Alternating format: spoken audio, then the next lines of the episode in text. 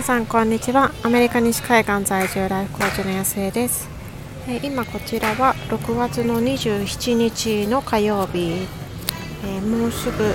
あえっと、午後の3時を過ぎたところです。今ちょうどあの今日から娘がジムナスティックのチームに入ったんですけれどもその練習がちょうど2時間なんですよね。でまあ家に帰ってもいいんですけど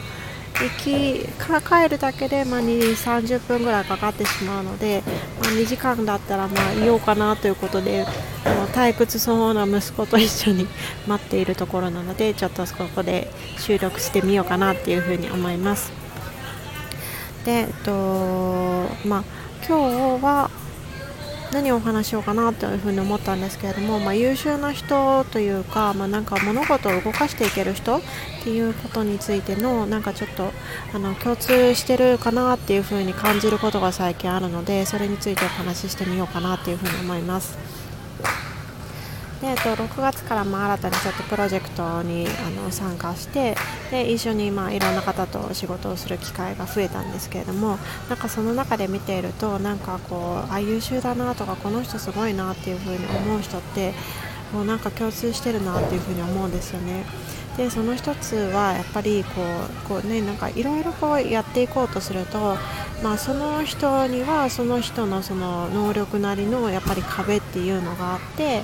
でそれにまあやっぱりこうぶち当たってるというところがあると思うんですよねで、まあ、私自身もなんかいろいろ壁を今感じているところであるんですけれどもなんかそういうふうに壁にぶち当たった時にその優秀な人とかその物事を自分でこうクリエイトしていける人何が違うんだろうっていうふうに思うんですけどもやっぱりその壁で止まらないで壁は壁でまあ存在分かったけどでも何とかしようとする人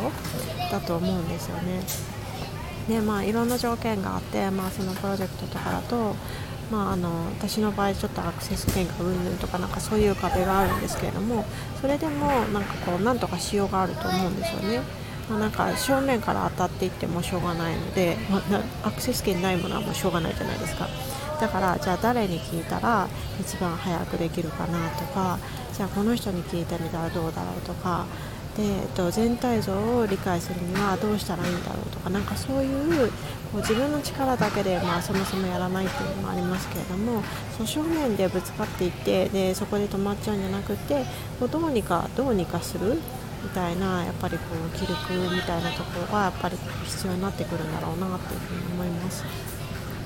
でなんかそういうまあいろいろな方法があるとは思うんですけれどもなんか共通してる人ってやっぱりこうどうしようかなっていうふうに自分の頭の中で持ちきってしまわない。すぐに何かしらこうアクションを取るっていうことをやっぱりなんかやってるなっていうふうに思います、ま、もちろんなんかいろいろやっているとあこれわかんないなとかこれどうしようかなっていうふうに迷うところっていうふうにあると思うんですけれども、まあ、分からないなりにじゃあ、えっと、次のアクションって何なんだろうって。分からなかったらまた誰かに聞くとかなんかそういうことかもしれないし、まあ、どうしようかなっていうふうに思ったら、まあ、1人でいろいろやるのは厳しいとかなんかそういうのだったら他の人にちょっとあの協力を求められないかなとかなんかそのこう自分で持ちきっちゃってるんじゃなくて何かしらそのアクションとしてあの一歩踏み出してるっていうのがやっぱりなんかすごいみんな早いんですよね。でなんかやっぱりそれ、うん、見習わなきゃなっていうふうに思ってます。でなんとなく私、まあ、特にこう分からないこととか新しいことだとで一個一個だったら別にいいんですけれどもそれがわーってこう積み重なってしまうと、まあ、ついついなんかわからないっていうのがこう自分の中にストックされてしまってでそれがものすごいこう重い鎖みたいになってなんかすごくねこう身動きが取りづらくなると思ううん、身動きがね取りづらくなってるなっていう風に感じることがあります。だからなんかこうわからないこうどうしようかなっていうこう自分の頭の中に持ちきっちゃってるものっていうのはもう極力もう早く何かしらのアクションにつなげてしまうとなんかそういうこう重い鎖がちょっとずつこうほぐれていくというかこう自分から外れていくみたいな感じでどんどんその頭の中もクリアになるし結局なんか何をしたらいいのかなっていうのも明確になるしそうするとやっぱり動きやすくなってで動いていくとやっぱり状況もあの動いていってっていうことで前に進んでいくことができる。で、まあ、今参加しているプロジェクトだったらその、まあ、一つ一つのタスクをきちんとコンプリートしていくことができるっていうことにつながっていくので